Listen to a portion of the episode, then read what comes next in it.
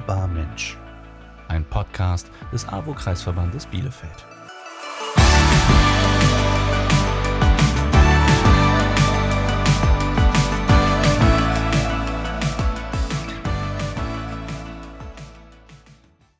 Heute zu Gast Jan Edzard Labs, Alter. 48, Bei der AWO arbeite ich als Projektmanager. AWO ist Die Hälfte meines Lebens meine berufliche Heimat. und ich bin Grundsätzlich lernfreudig. Jan Edzard, ein ganz herzliches Willkommen zu deiner Folge Hörbar Mensch. Schön, dass du da bist. Hallo, ich freue mich. Auf die Frage bei der AWO arbeite ich als, da hast du gesagt, Projektmanager. Richtig. Ich weiß, dass es aber eigentlich ein ziemliches Sammelsurium ist von Dingen, die du tust. Kannst du es zusammenfassen? Das kann ich. Projektmanagement ist tatsächlich aktuell mein Hauptberufsfeld. Ich mache es jetzt mal rückwärts. Seit, seit 2016 ähm, bin ich im Impulsteam vom AWO-Kreisverband tätig mit einer Kollegin zusammen. Was bedeutet Impulsteam? 2016 wurde diese Stelle neu geschaffen, ist eine Stabsstelle. Und die Idee dieser Stelle war die, dass wir aus unseren vielen Einrichtungen, die wir, die wir haben in Bielefeld, Impulse, Ideen aufnehmen und schauen, ob aus diesen Ideen Projekte entstehen können ähm, oder nicht. Und meine Kollegin ist halt ähm, im Projektmanagement schon tätig gewesen, äh, hatte Erfahrung in der Projektorganisation, Erstellen von Zeitplänen, äh, Arbeitsaufgaben. Ich bin quasi dazugekommen als jemand, der aus der Praxis kommt. Und die Idee war eben, dass wir beide halt die Impulse, die von außen kommen, prüfen und schauen, ob man da ein Projekt draus machen kann. Hast du dafür ein Beispiel, damit wir das so ein bisschen griffiger machen können? Also vielleicht so sowas aus dem Leben? Aktuell habe ich ein Beispiel einer äh, Kollegin, die eine Projektidee hat, beziehungsweise von einem unserer Projekte im Internet gelesen hat. Und mit der Zielgruppe, in dem Fall sind es jetzt äh, Frauen mit Migrationshintergrund und sehr niedrigem Bildungsstand. Naja, sie hat die Idee, diese Frauen langfristig zu begleiten, quasi als eins zu eins Coach, um zu schauen, ja, von, vom Sprachqualifizierung hin bis irgendwie in den Arbeitsmarkt bekommen oder Praktikaaufnahme. Das war ihre Idee und mit der hat sie sich an uns gewandt. Weil es jetzt ein Beispiel ist, war meine Vorgehensweise so, dass ich mir angehört habe, wo soll die Reise hingehen. Ähm, gibt es Ähnliches in Bielefeld? Ähm, weil ja gerade, wenn es drei, vier Projekte in dem äh, Themenbereich gibt, dann wird es natürlich schwer, dafür einen Förderer zu finden. Und an dem Punkt sind wir jetzt gerade. Das heißt, wir analysieren so ein bisschen, äh, was gibt es in dem Bereich bereits an Angeboten? Was ist, das wollen ja Förderer immer hören, das Innovative an diesem Projekt? Warum soll ich es fördern? Ähm, welche Wirkung erzielt ihr mit dem Projekt? Da sind wir jetzt gerade bei. Das heißt, ich schaue schon mal mit so einer Grobrecherche, in welche Richtung könnte es gehen, welche Förderer kann ich dafür akquirieren. Und die Kollegin ist jetzt dabei und versucht, ein Konzept zu erstellen. Dann werden wir uns wieder treffen, schauen, wie weit ist sie mit dem Konzept. Äh, haben wir schon irgendwo Daten, mit denen wir belegen können, dass dieses Projekt wichtig ist. Und so geht dann so ein Projekt äh, quasi in den Prozess. Und im Laufe des Prozesses schauen wir dann einfach, ob wir es tatsächlich finalisieren oder ob sich herausstellt, ja, gibt schon ähnliche Angebote, macht keinen Sinn. Ist aber eigentlich ein schönes Gefühl, Sachen möglich zu machen, oder? Kann ich mir vorstellen. Das ist es auf jeden Fall.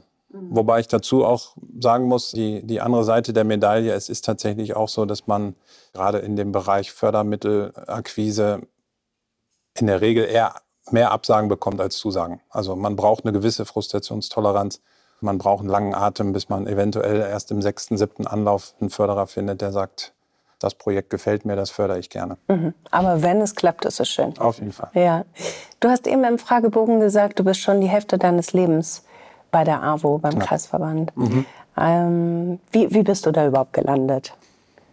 Ich bin, ich will jetzt nicht sagen zufällig, aber es kam doch ein bisschen zufällig. Ich, äh, mein, mein ursprünglicher Plan war, dass ich Behindertenpädagogik studiere. Ich hatte meinen Zivildienst in einem Wohnheim für schwer Mehrfachbehinderte gemacht und fand die Arbeit tatsächlich super spannend. Und ähm, Die Suche nach einem Studienplatz, die war dann tatsächlich etwas zu schwierig. Äh, mein NC oder beziehungsweise mein, mein Abischnitt, der hat nicht ausgereicht, um relativ schnell ins Studium zu gehen.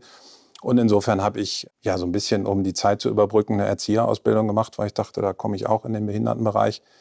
Und dann spielt das Leben manchmal so. Ich habe meine, meine Abschlussurkunde bekommen und der Leiter des Berufskollegs, wo ich die Ausbildung gemacht habe, hatte mir gesagt, es gibt in der Sendestadt eine Stelle in einem Kinderhort. Wenn du Interesse hast, geh doch mal gerade rüber zur Fachabteilung.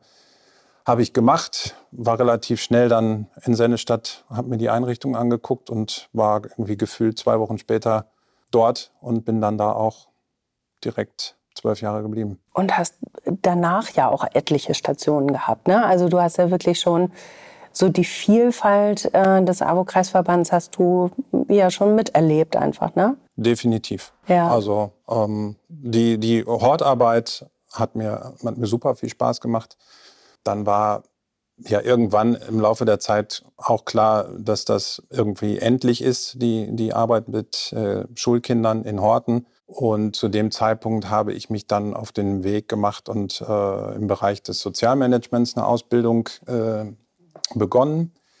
Die war berufsbegleitend und hatte für mich persönlich das Ziel, dass sollte die, die Arbeit äh, im Kinderhort irgendwann mal beendet sein, dass ich dann die Möglichkeit habe, gegebenenfalls eine Leitungsaufgabe zu übernehmen. So kam es dann eben in unserer zweiten Kindertageseinrichtung äh, der Langen Wiese, dass dort die Leitungsstelle vakant war. Ich habe die interimsmäßig dann erstmal übernommen. Aus interimsmäßig ist dann langfristig geworden, bis vier Jahre später halt äh, die Möglichkeit äh, kam, mich für eine Stelle in der Geschäftsstelle zu bewerben, was ich dann auch gemacht habe. Und auch dafür, das ist jetzt letztlich die Stelle, die ich im Moment innehabe, habe ich ja einen Ausbildungsgang gemacht zum Fördermittelmanager. Ja, insofern ist mein Aufgabengebiet halt resultiert auch aufgrund dieser langen Zeit. Ähm, mhm. Ich bin noch als Fachberatung für die Kindertagesstätte mhm. vorhanden. Das heißt, äh, noch relativ aktiv im Tagesgeschäft tätig. Und ja, was halt eben für mich wichtig war, dass äh, mir der Arbeitgeber eben die Ausbildungen, die ja nun auch berufsbegleitend waren, ja auch genehmigt hat. Ja, und auch ermöglicht hat, dass du dich immer weiterentwickelst. Das ist ziemlich charakteristisch ne, für ja. den NAVO-Kreisverband hier in Bielefeld. Ja. Also das ist tatsächlich, was für mich äh, wirklich super wichtig gewesen ist. Und ähm, wo ich auch sehr, sehr dankbar bin, dass, dass ich quasi die Möglichkeit habe, mich selber fortzubilden, weiterzubilden und ähm, das alles bei einem Arbeitgeber machen kann. Ja. Das ist nicht, nicht selbstverständlich. Und das hast du ja auch im Fragebogen gesagt, du bist sehr lernfreudig. Wäre das nicht gegeben gewesen, wärst du wahrscheinlich auch schon längst woanders, ne? Dann, also kann ich mir vorstellen, wenn du dich dann nicht hättest weiterentwickeln können.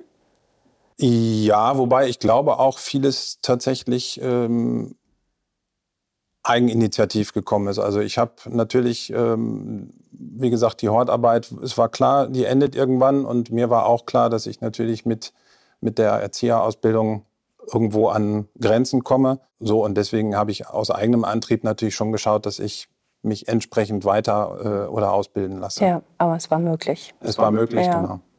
Mal von den beruflichen Qualifikationen abgesehen, wie wichtig ist dir das Miteinander? Sehr wichtig. Das Miteinander habe ich aber auch wirklich direkt von Anfang an gespürt und vorgelebt bekommen. Also äh, und auch eine, eine große Konstanz in diesem Miteinander. Wenn ich jetzt an Sennestadt denke, habe ich mit meinen beiden Kolleginnen zwölf Jahre in einem Team gearbeitet und wir hatten keinen einzigen Mitarbeiterwechsel, es sei denn, es waren jetzt irgendwie Praktikanten oder Auszubildende, die haben gewechselt, aber wir drei sind zusammengeblieben. Jetzt seit 2016 im Projektmanagement bin ich auch dauerhaft mit meiner Kollegin zusammen. Mhm. Im Januar haben wir noch eine dritte Kollegin dazu bekommen ja, also ein konstantes Miteinander ist sicherlich auch dann ein Schlüssel für den, für den Erfolg, den wir auch jetzt mit dem Impulsteam haben. Glaubst du, dass auch eure Fehlerkultur ein wichtiger Punkt ist, dass man respektvoll miteinander umgeht, dass Fehler passieren dürfen, aber dass man einfach, also ich habe das Gefühl, ihr seid einfach wahnsinnig viel im Gespräch. Ja. Das sind wir und ähm, ich glaube, es ist auch zumindest denen, mit denen ich äh, eng zu tun habe, klar, dass wir einen Haufen Fehler machen. Äh, wir wissen aber auch, dass wir ihn machen können, mhm.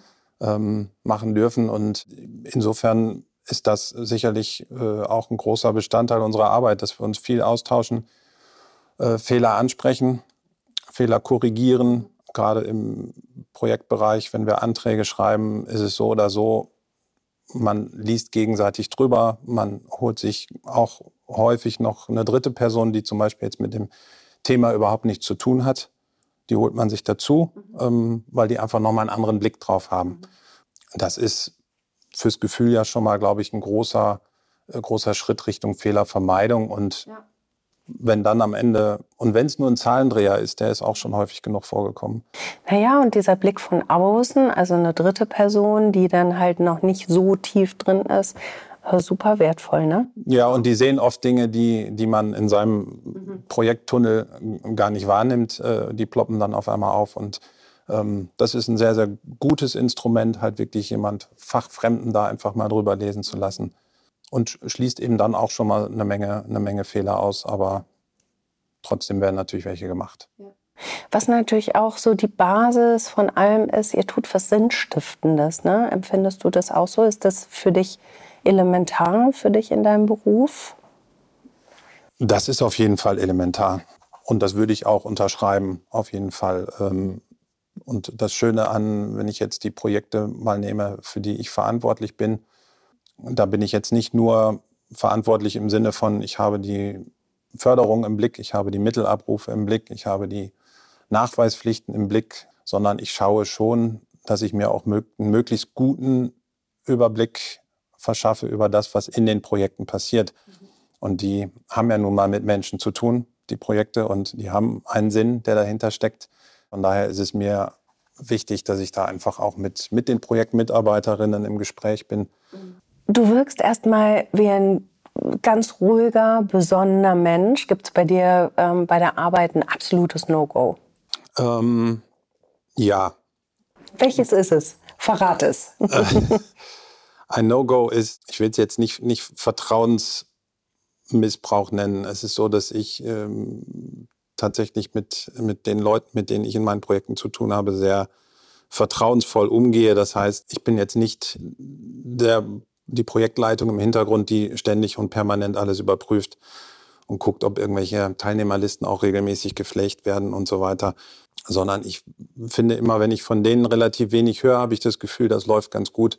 Es gibt ja so diese berühmte lange Leine, die halte ich ganz gerne relativ lang. Und es ist jetzt seitdem ich das mache, einmal vorgekommen, dass die Leine quasi losgelassen wurde und dieses Vertrauen halt eben ja ausgenutzt wurde. Und das ist für mich ein absolutes No-Go. Und dann finde ich einfach, es ist wichtig, dass wir, dass wir miteinander kommunizieren. Es ist wichtig, dass wir über alles Mögliche sprechen. Dumme Fragen gibt es nicht. Äh, ich möchte auch immer wieder betonen, dass die Leute mich anrufen können, dass Fragen gestellt werden können. In der Regel scheitert es an nicht vorhandener Kommunikation. Brauchst du diese lange Leine auch? Ich brauche sie nicht. Ich würde mal sagen, ich bin da sehr anpassungsfähig. Aber ähm, ich habe es tatsächlich, äh, seitdem ich bei der AWO bin, ähm, auch so kennengelernt, ähm, dass die Leine relativ lang ist. Äh, wahrscheinlich habe ich das aus dem Grund, weil es mir persönlich gut getan hat, wende ich das wahrscheinlich auch auf die Projektmitarbeiterinnen an, für die mhm. ich äh, verantwortlich bin. Du hast eben ja schon beschrieben, wie du dich entwickelt hast über all die Jahre, welche Aufgaben du hattest, welche du jetzt machst, wie divers die Aufgaben sind. Was steht denn als nächstes an? Hast du schon was im Hinterkopf, wie du dich noch weiterentwickeln wollen würdest oder bist du angekommen? Stand jetzt würde ich sagen, ich bin angekommen uh, und bin auch im Moment total zufrieden mit dem, was ich mache. Ich, glaub, also ich schätze auch wert, dass ich die, die Möglichkeiten bekommen habe, mich so weiterzuentwickeln, wie ich das wollte. Mhm. Und letztlich bin ich mit den, mit den Themen, mit denen ich arbeite, Themen, mit denen ich zu tun habe, wirklich super zufrieden. Ich habe ein wahnsinnig vielfältiges Aufgabengebiet, hm, auch wenn das Projektmanagement, ähm, es ähnelt sich natürlich, du schreibst ein Konzept, du schreibst einen Antrag, du erstellst Finanzpläne, meine, die Themen gehen wirklich äh, von, also ich bin im Moment noch als Fachberatung tätig für, den, für die Kindertagesstätte. Das heißt, mit den ganz Kleinen ähm, habe ich noch zu tun, koordiniere die Ferienangebote unserer OGS-Standorte. Das heißt also auch mit den Themen, die die Schulkinder betreffen, habe ich zu tun. Dann sind wir mittlerweile Träger von sechs Familiengrundschulzentren.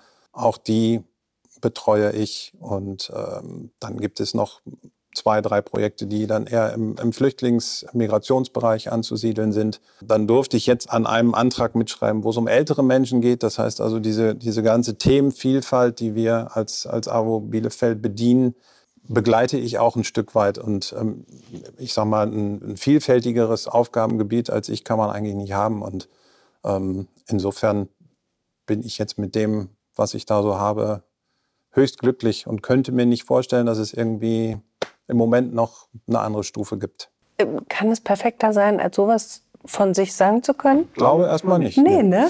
Glaube ich auch. Super. Jan Etzert, dann ganz, ganz vielen Dank für deine Einblicke. Danke auch. Und alles Gute weiter. Wünsche ich dir auch. Danke. Danke.